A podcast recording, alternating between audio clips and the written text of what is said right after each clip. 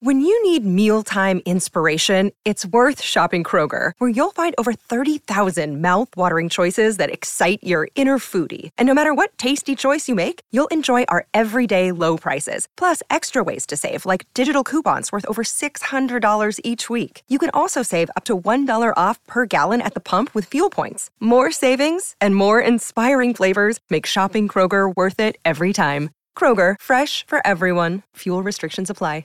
Another day is here, and you're ready for it. What to wear? Check. Breakfast, lunch, and dinner? Check. Planning for what's next and how to save for it? That's where Bank of America can help. For your financial to-dos, Bank of America has experts ready to help get you closer to your goals. Get started at one of our local financial centers or 24-7 in our mobile banking app. Find a location near you at bankofamerica.com slash talk to us. What would you like the power to do? Mobile banking requires downloading the app and is only available for select devices. Message and data rates may apply. Bank of America and a member FDIC. All right. Jamie Watson is out. Matthew Coller is in. Dave Harrigan with questions of significant importance. Wow, Coller just jumping into questions. I hope you're ready for the fire I'm about to throw at the two of you guys now. There is uh, an important announcement that I do have to make about what happened with GoldenEye earlier today. Oh, by well, the way. I mean, So why, why would we wait on that? I think we hit the breaking news sounder and get to it. So, I don't know how much uh, you guys were able to break down the film, Dave. I mean, you watched it live. I don't know if you've reviewed the whole tape of me beating Courtney at GoldenEye, 15 kills to five. Yes. A much better performance for Courtney.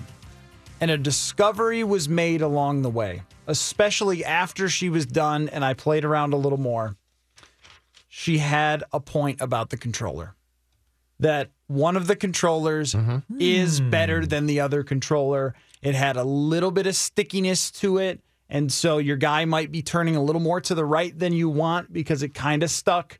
So I used the bad controller this time and I still won 15 to 5. So it wasn't that much of a hindrance, but of all her excuses for losing to me 22 to nothing the first time, that one probably had some validity. Upon learning that it was a 15 to 5 score this time versus a 22 nil a couple days ago, I, I decided, at least in my head, that her excuses probably all had some validity. I buy the 19 inch screen. I mm-hmm. buy the, the, mm-hmm. the cherry picking, obviously, if she doesn't play that way and you say that's fair play, that's fine. But regardless, especially now that we've discovered you had the sticky controller and you still dusted her 15 Yeah. to 5, I mean, sorry, Courtney, but you got a lot of work to do. She's still the. Jets, right? What what it what it says? Oh, she's the Browns. What it says is that she probably at first looked like the Browns, but was maybe a little more like I don't know Arizona or something last year, where you know they weren't really ever a contender,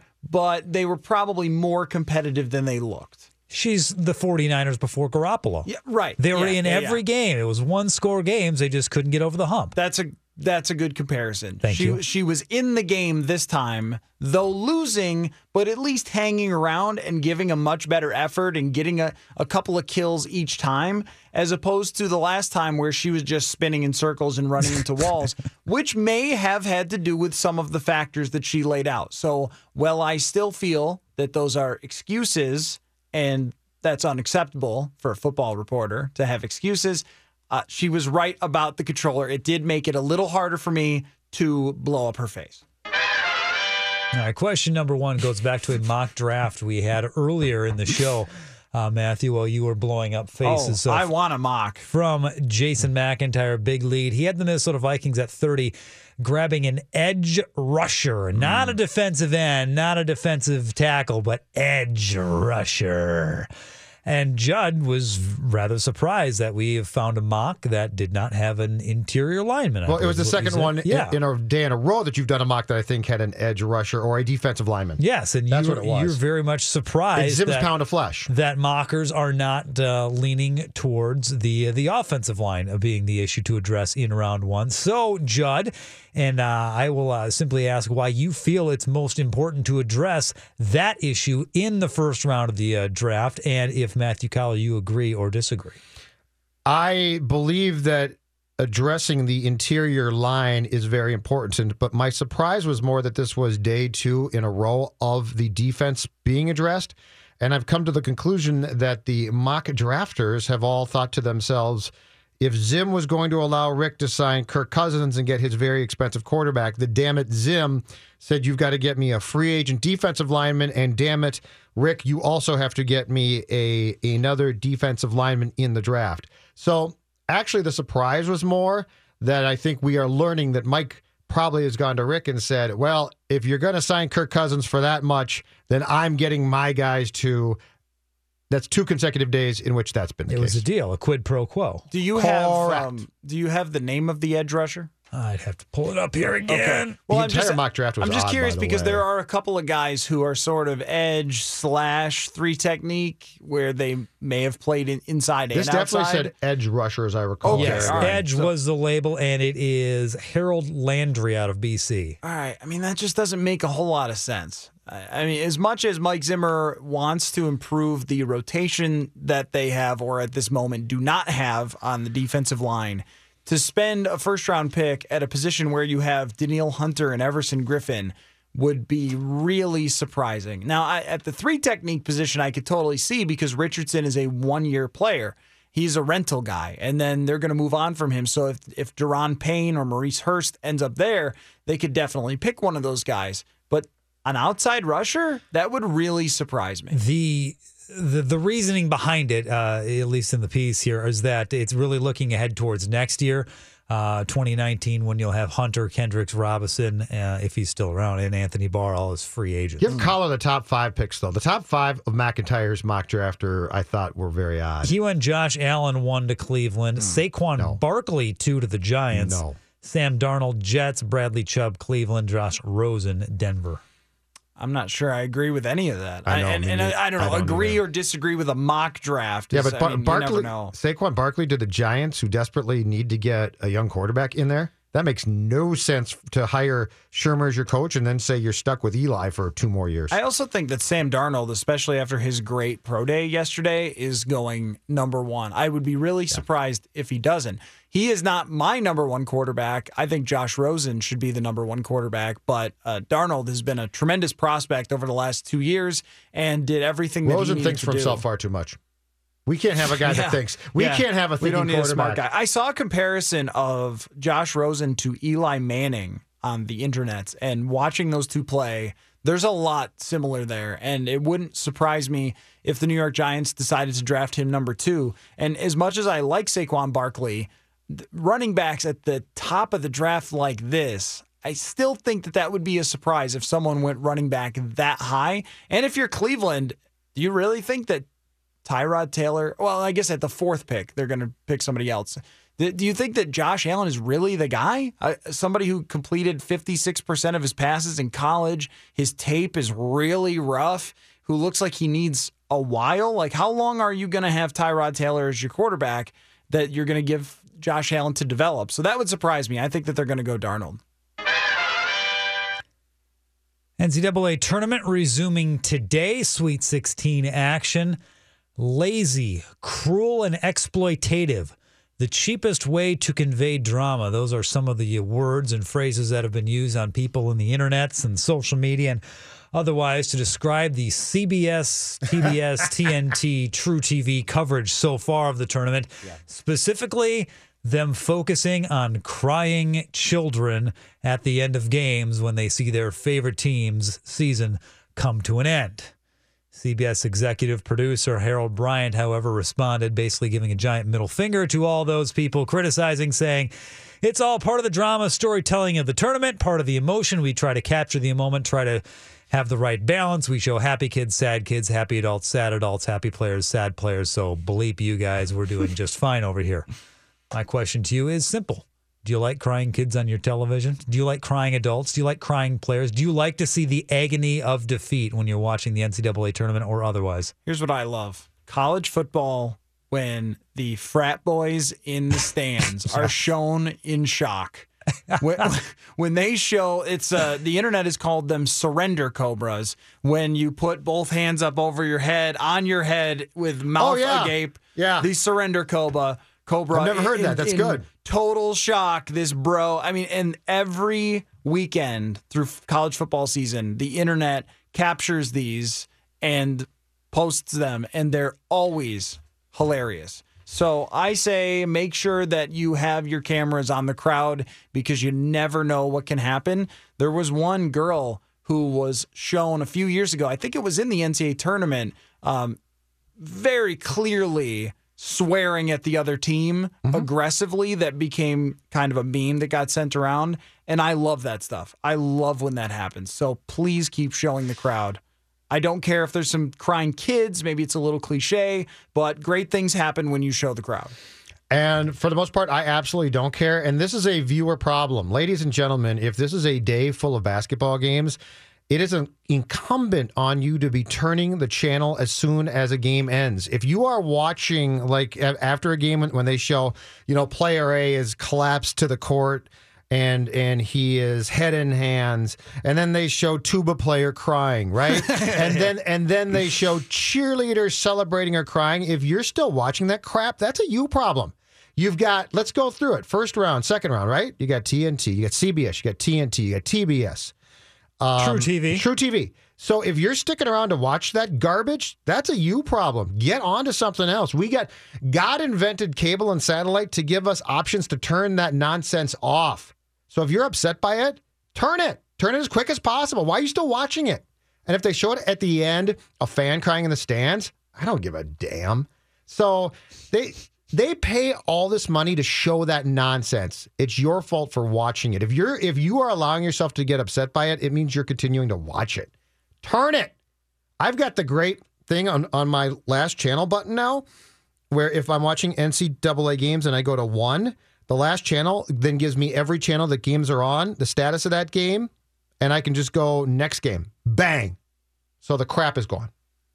So That's awesome for you. Congratulations. on I'm just saying, if, if, if you're watching that stuff and, and offended by it or like they shouldn't be exploiting these people, number one, who cares about that? And number two, if you don't like it, you can turn it very quickly. Turn something, go to a hockey game, go to something else.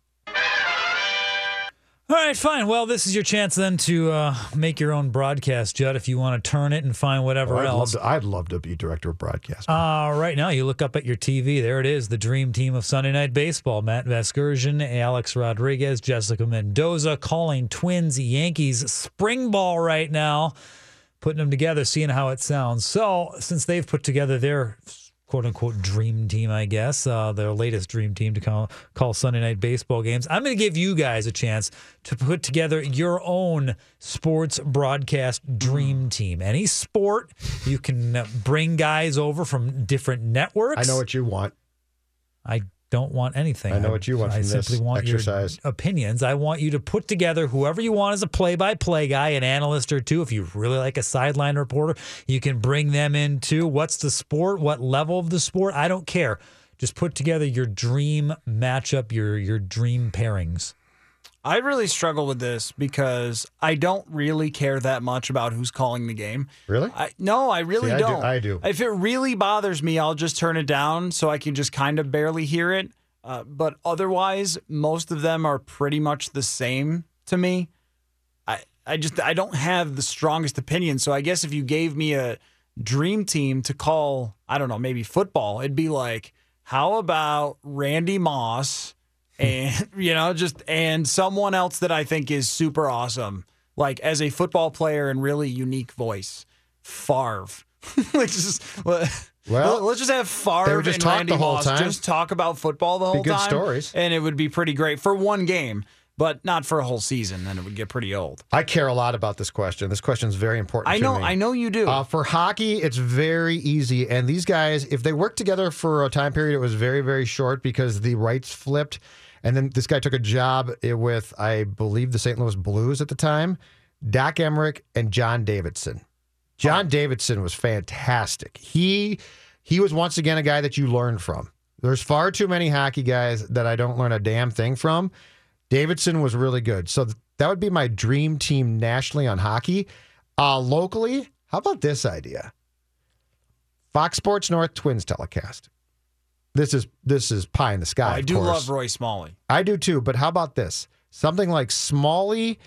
First of all, let's get past the fact that, that you have to have a play by play guy because for baseball, you sit down and like you're paying attention to the game. You don't need to be told it's a ground ball to shortstop. How about something like Smalley and TK? Now, TK, Tom Kelly, as far as being a vibrant TV personality, is not that. But this man picks up on everything. You'd watch a game. I remember there was one time he was doing a game from Chicago against the White Sox, and the, there was the uh, sacrifice fly, and he noticed the footwork of the center fielder, something just minuscule that you would never see. And he actually got mad about it because he's like, that's just inexcusable. And I'm like, number one, holy cow, that's fantastic. And number two, I would have never, ever thought in my wildest dreams to look for that. So, but how about like Smalley, who really knows baseball? Yeah. And then you know what? If you want to say ball one, ball two, ground ball to second, that's fine. I don't care. But basically, that person could do the in-game reads and stuff and the promos, that nonsense. And then with TK, and they could just talk baseball the whole time. Okay, I think I've got it. I think I That's I what I want, want. I think I want Verne Lundquist with Johnny Weir and Tara Lipinski calling football. Because I love I Verne do- I gotta admit, I'm- SEC, and I think that Johnny and Tara can call anything and make it great. They are so entertaining, smart, funny, fun. They get it completely. They're the best broadcasters I've ever seen for for that role. No, And- they're go- yeah. I'm not. and I want to see how they do with other sports because I think they do just fine. it'd be fun. I think it would really be fun. And they could break down the uniform choices of Georgia and Alabama. Yeah. And then Verne Lundquist could just hold it down. What if you kept them in their home environment and moved Verne to figure skating? I, I don't know. Who, I don't even know who does the play by play for the figure skate. There's another Terry guy. Gannon. Terry Gannon, yeah. Okay, so he does fine at like getting the hell out of the way. He does think. fine, but I think I could use a few Verngasms on, you know, somebody Yes. hits a triple axle. Whoa! Yeah, yeah, yeah. How about Gus Johnson then? Nah, it's too much. I have never been a big Gus Johnson guy. Like it, he had that one or two Well, he great had- calls in the tournament, Yes. and then kind of showed himself a little bit when they moved him to some other stuff as being just kind of okay. Well, well, they foolishly tried to move him to be their main soccer, Soccer voice, guy, which that was, was just an incredibly dumb decision. I saw him. So I went to the Iowa Iowa State game in Ames two years ago now, or three years back, and the game was on Fox. And Gus, and who is the the analyst for Fox? Is it something Klatt? Is their football guy? I forget his name. I saw them in the uh, Buffalo Wild Wings post game. They didn't sit together, and they never talked the entire time. Friction, you could tell. it was glo- it was glorious, complete friction. so I'll take uh, Johnny and Tara. That's good No, enough. I Any, like that. any sport, anytime, anywhere. Let's take a break. Come back from the TCL broadcast studios. For the remainder of the show, Mackey and Judd is no longer Zulgad and Watson, but it's Zulgad and Coller. Phil, back tomorrow. Mackey and Judd are back I've been waiting for this for a long time. on E 1500 ESPN. Spring training baseball, uh, Twins in Fort Myers against the Yankees today. Phil Hughes pitching for the Twins, bottom of the first, no score in that game. Coller, you brought this up, um, and it is becoming, I don't know if curious is the right word yet, but intriguing to a certain extent. The case of Teddy Bridgewater. Now, uh, Pro Football Talk had an item that they either posted late last night or early this morning that makes it very clear that he has only $500,000 guaranteed on his contract with the Jets now. Uh, he was he did a conference call with New York reporters a couple days ago in which they asked him about his plans for spring workouts. Bridgewater declined to answer. Quote, that's something I'm not comfortable talking about right now. I'm pretty sure that'll be a discussion that I have with the training staff. We'll come up with a plan moving forward.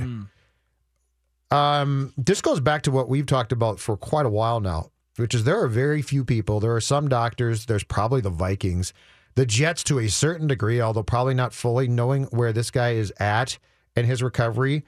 Are you starting to get the the feeling that I am though that this whole thing of him playing again might be a hail mary? I, I just I there's too much weird stuff now. It feels like something more is going on. And hey, if he's done, I'm not shocked.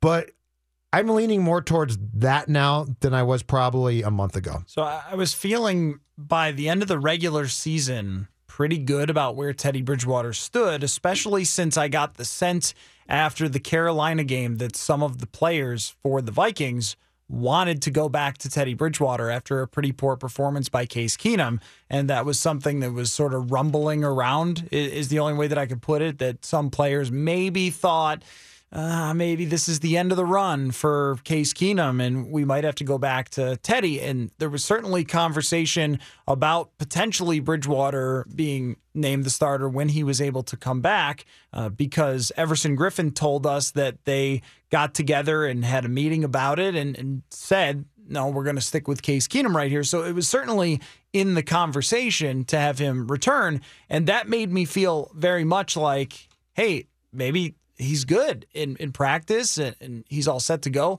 But now thinking about it, the way Mike Zimmer talked about Bridgewater at the end of the season, we couldn't figure out whether he was saying goodbye to Teddy or whether he was saying that they believe in him more than anything. And with that comment on the conference call and the contract that he got, it certainly makes you think that Zimmer was saying goodbye, especially when Zimmer had said, hey, look, only a handful of people have ever come back from this. And the fact that he even got out on the field was amazing. That makes me think now, in, in retrospect, maybe that was him saying, guys, he's not going to be Teddy Bridgewater again. And, Right. and we'll see if anybody is going to overcome something like this, it's Teddy Bridgewater. But at the same time, you know, we've seen other guys who had lesser injuries whose career was over. Daunte Culpepper is definitely one of them. Uh, and this was one where he nearly lost his leg. So I think it's a very realistic possibility that he might never play for the Jets. And if you remember, Marcus Lattimore, who had the same thing, he tried to play for the San Francisco 49ers. He went to camp with them or, or their offseason workouts, and his knee just didn't respond, and he had to retire. And the Jets are in a pretty good situation here because they, they certainly didn't spend uh, that much on Teddy. So let's say they draft a quarterback. They're at three now, correct? Because they made the trade with the Colts. So they're at, they could draft a quarterback at three. They've got uh, McCown now as their starter. So if Teddy if Teddy comes to camp and he can clearly play and be a backup, that's great. And if he can't, he's gone. That's fine too.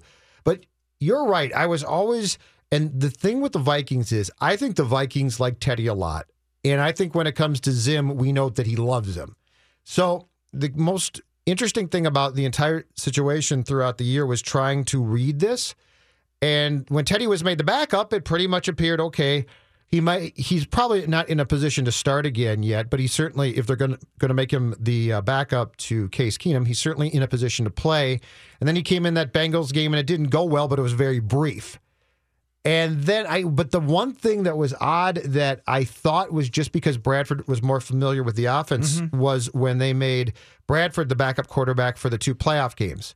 And I was thinking to myself, either either they've come to a conclusion about Teddy here, or they just think, you know, Sam was great in that first game against the Saints, and now that Sam can play again because he knows Shurmur's offense, he's just more suited to go in if that becomes the case. But now I'm going back towards, nah, you know what? I think they'd probably seen something and they'd probably seen enough to know that there was a very good chance that asking this guy to play anytime in the coming months might be too much. Well, that's what's peculiar about it because Zimmer did say over and over, hey, he was our backup. So he was one injury away from going in there and being our quarterback. And they didn't make Kyle Sloter the backup. And it wasn't just a one game thing when he was able to return. He was the backup for the whole rest of the regular season. But it does tell us something that Sam Bradford, who's had more knee injuries than Teddy Bridgewater, gets 15 million guaranteed in a starting spot. You're right. So must be Arizona looked at that and said, you know what? I think he'll hold up for a year with these knees. Because, I mean, that's a lot of money to throw at Bradford. He can make up to $20 million, which is like being paid as a, an average starting NFL quarterback. And he has a degenerative knee. Yeah, right, The yeah. head coach is on the record. Zim is on the record as saying that. So with Bridgewater, if he had a good looking medical when he came out into the free agent market, I think that he would have been receiving a much better contract. And the other thing that's peculiar, not just his comments there and talking about a plan that they're going to have to work out. I mean, that doesn't sound very good for him winning the job. A by plan moving forward, yeah. Yeah, because I mean, McCown is healthy, and they're probably going to draft Baker Mayfield or somebody toward the top.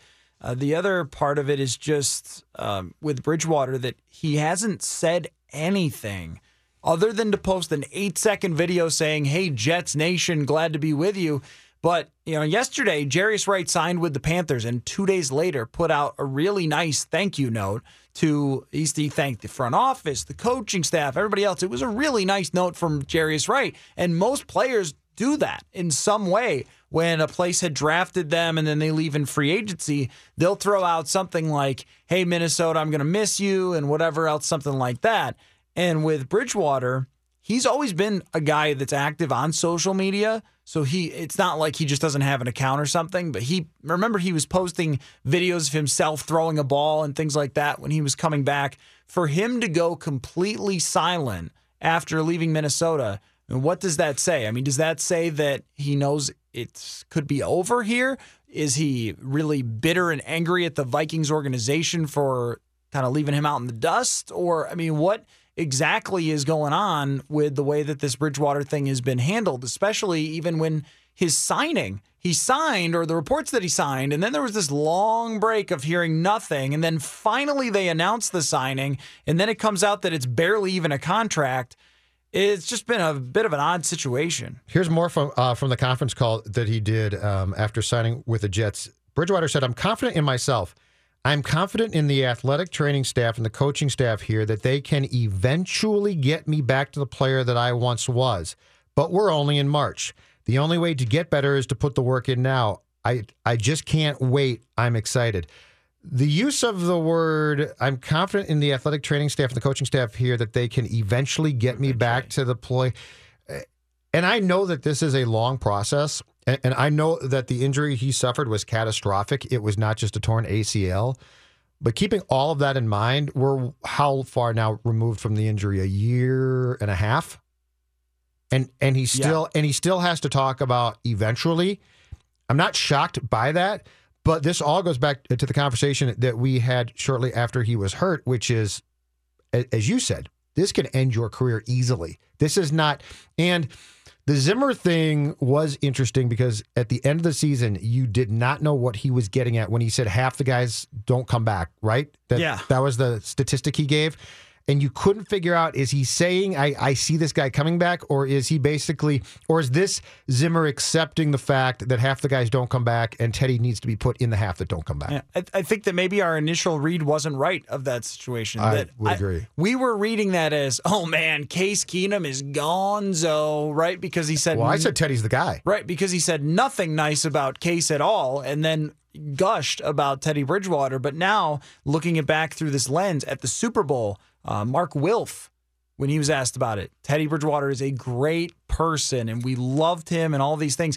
I mean, it really was all of these people saying, "We appreciate you, but you're not going to be back." And maybe it was because they do think uh, Kirk Cousins is a better quarterback, but I think probably it's because they don't believe that that knee is coming back to what it once was. And him saying eventually get back to the player That- I was. yeah. Like, wait a minute. I mean, you were the backup for all of last year and you don't believe that you're ready to come back and and show that you were that player. So geez, I, I think that that's uh, a lot of signs that Teddy Bridgewater might be done. So on the Wednesday show, we broke down the Wolves' upcoming schedule, which has 10 games left, and basically talked about uh, how simple that schedule was. The Wild has nine games left, and let's just say the schedule is far tougher. We could talk about that next. Mackey and Judd, Matthew Coller, and for Phil, TCL Broadcast Studios. Phil Mackey, Judd Zulgad. It'd be nice to see these two come together and uh, try to work something out here. Mackey and Judd. I mean, all we're getting is yelling from both, and it's the yelling and shouting doesn't accomplish anything. On 1500 ESPN. Mackey and Judd from the TCL Broadcast Studios. Matthew Coller and for Phil today. Uh, Phil back tomorrow. So yesterday we were talking uh, the Wolves, Matthew, in the first hour of the show, and went through their last ten games, which are uh, I think involve something like two teams currently in the play in playoff spots. They involve a handful of games against teams that have been el- eliminated, which will they'll try and actively lose to the Wolves. Uh, basically, it assures the Wolves of a above 500 record. R- Right now, they're assured if they lost their last 10, they go 41 and 41. They would have to work very hard to do that. Uh, the Wild, on the other hand, which is in a playoff spot, third place in the Central Division, sir, has nine games left starting on Saturday. Let me go through this slate of games for you. Saturday, you play host to Nashville. Sunday, you turn around to play host to the Boston Bruins. Tuesday, you go to Nashville. March 29th, next week, I think it's Thursday, you play host to Dallas. Two days after that, you go to Dallas. April 2nd, uh, you get the Oilers. which have a great player in McDavid, but are firmly out of the playoff race.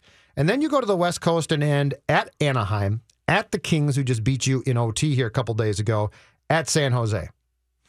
I think the Wild is a playoff team. I think they're going to make it. I think these last nine games, though, are going to be very, very difficult. And Nashville twice is going to be very interesting to me. All right. I, I just apologize for this, but I forget who plays who anymore because it's not the one versus eight. It is. I'll, I'll go quickly. It's one. It's one eight eight wild card. It's one Pacific then because Nashville's Nashville's going to be the best team in, in the Western Conference. Right. So they'll play the eight. right. The winner of the Pacific Division, which will be Vegas, Yeah. will play seven. Okay. And then you get two, three, Two, three, two, two, three. three. So it would be Minnesota, Winnipeg. Minnesota Winnipeg is Oh, pretty tough. not a favorable Would matchup. you would you prefer that Colorado ends up with a better record than you to set up a different matchup? I mean, would you rather face Vegas? I think I would. I'd love to face Vegas. Yeah. I, I think Vegas is as ripe for a first round exit as you could possibly get. I totally agree. So yes, so if you're saying would I like to actually go through these last 9 games and sort of fall flat, stay in the playoff race but get Vegas? Yes. Yeah, I think that this Not could actually benefit them. I'm not saying that they should try to lose on purpose, but I think that Winnipeg is every bit as dangerous as Nashville in a playoff series. Nashville's got the more proven goaltender in Pekka Rinne than uh, Connor Hellebuyck for the Jets. But I mean, if you're talking about giving me Vegas versus giving me Nashville or giving me Winnipeg or Nashville, uh, I'm definitely taking Vegas. And part of it is that Marc Andre Fleury for Vegas has been unbelievable in a very short stretch when he's been healthy. That's helped them get to where they are in like a third of a season, basically. And I don't think he's going to keep doing that. And he's a guy that always has problems come playoff time. And they're really like the Minnesota Wild in that they do not have a super duper number one player, that they kind of have a lot of good players. I mean, maybe William Karlsson's better than we thought, and Haula is better than we thought. There's some truth to that, but none of these guys are an Anze Kopitar, Sidney Crosby. I would put even Filip Forsberg, PK Subban in that caliber of your elite, elite players. And that would be a, a pretty good matchup, I, I think, for the Wild. They, I think they would have a, a chance, and I might even pick them in a series so against Vegas. You're basically saying in these last nine games, if you scuffled and dropped in, in the standings, it might benefit you if you could finish seven. Because two, two, seven. I just, I think Vegas has been such a good story, and they're a nice team, but they're really not this good. Mm-hmm. And this is this is the type of team.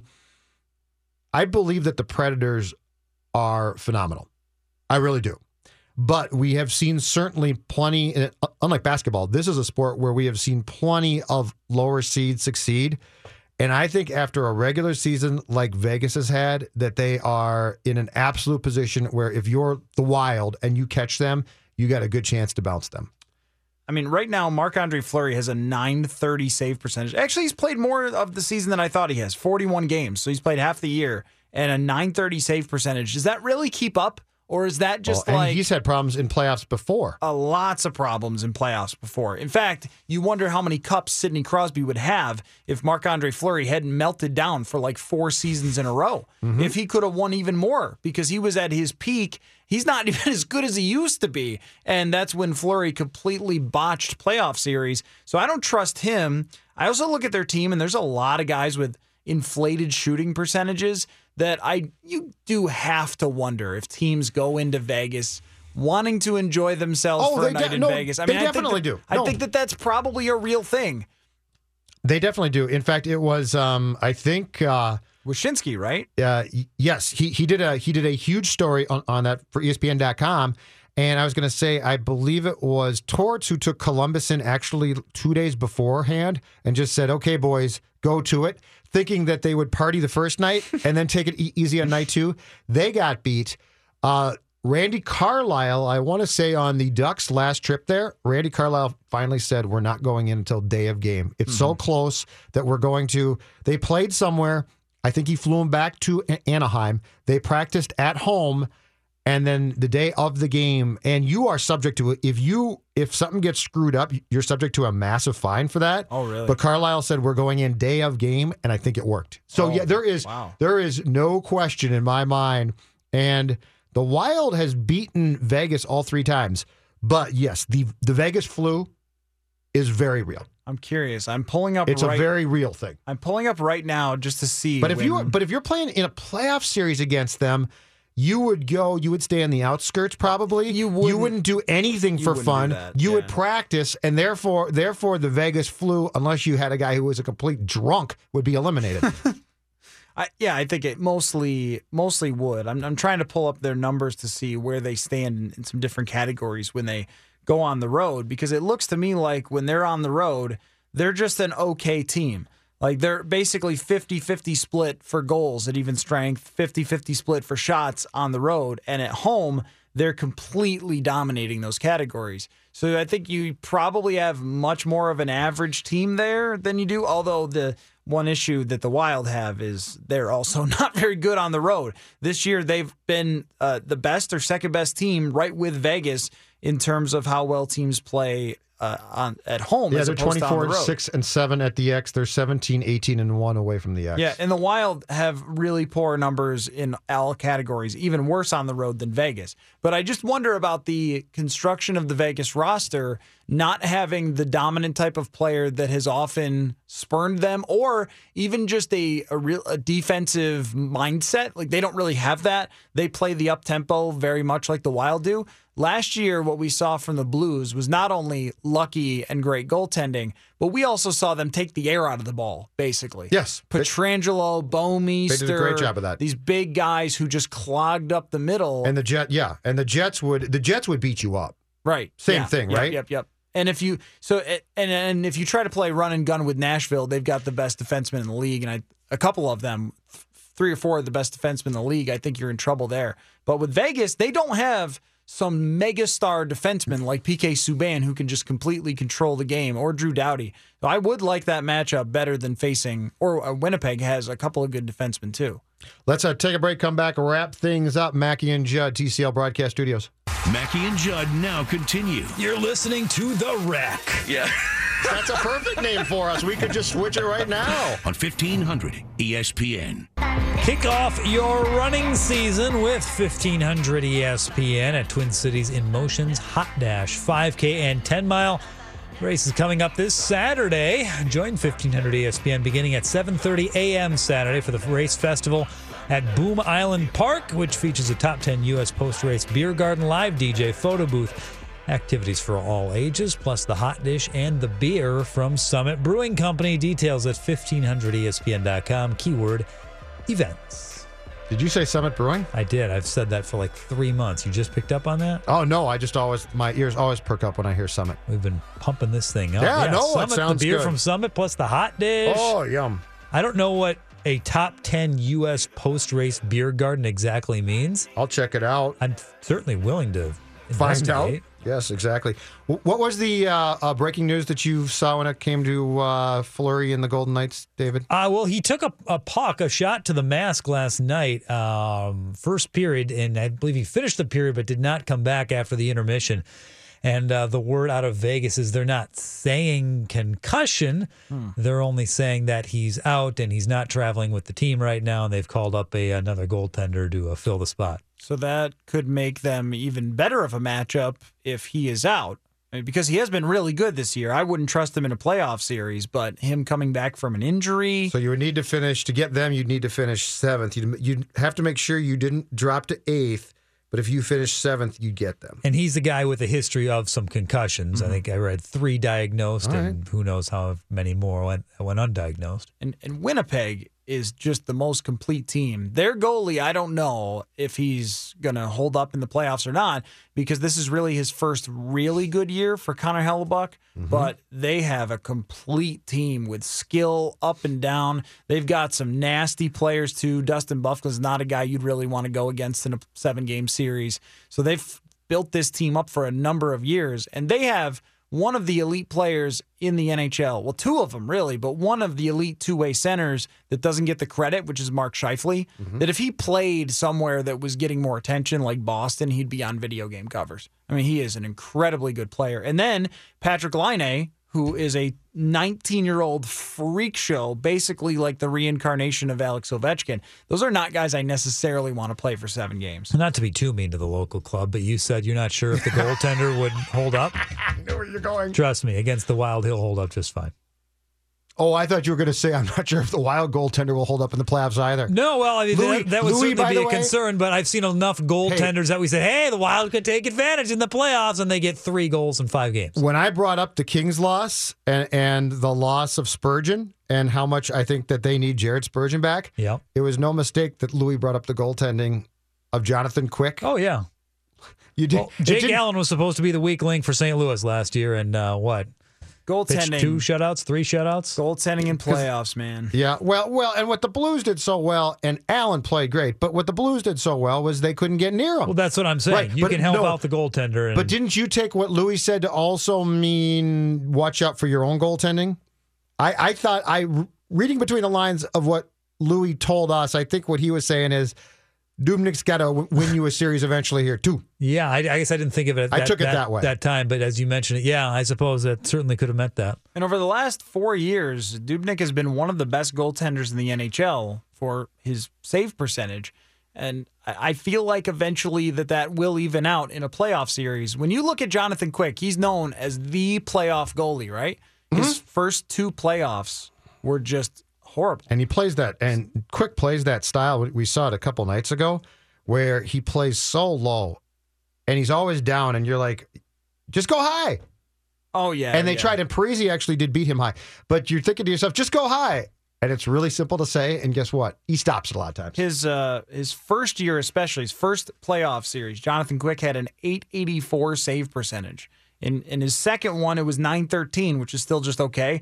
And then the next two 946 and 934 and those were where he uh, won the stanley cup in one of them and then went deep in another one.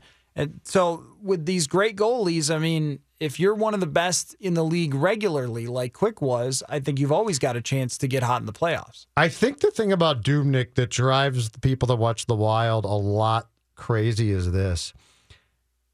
There always seems to be the one or two just totally fluky random goals. And Yeah. wa- and watch where this is not an accident. Watch where teams shoot on him from. Far- odd angles and stuff yeah odd angles, far, the far boards. They'll they'll they they he is so susceptible to allowing that goal that is an absolute um, pin in the balloon. It's like he makes all these saves, and you're like, oh man, this is good. This is going great. And then, like you just said, odd angle shot beats him high glove side, and it's like bang. And he was very good oh, last he- year, 925 save Yes. percentage in those five games. But there is, I mean, we are getting to, with Fleury, I thought the same thing for a while, like, ah, maybe it's just small sample or whatever else. And then four or five playoff series and he's still not winning and is way below average. With Dubnyk, we are getting there. If this, if it happens again where he loses a series and doesn't play that well, you do have to start wondering if he is a playoff goalie because you're 21 games into his playoff career and he's got a 903 save percentage and has given quality starts on 38%. Most people are about 60%. Okay, yeah, I mean, that's that- that- interesting. That's not really giving your team much of a chance to win those games if they're close.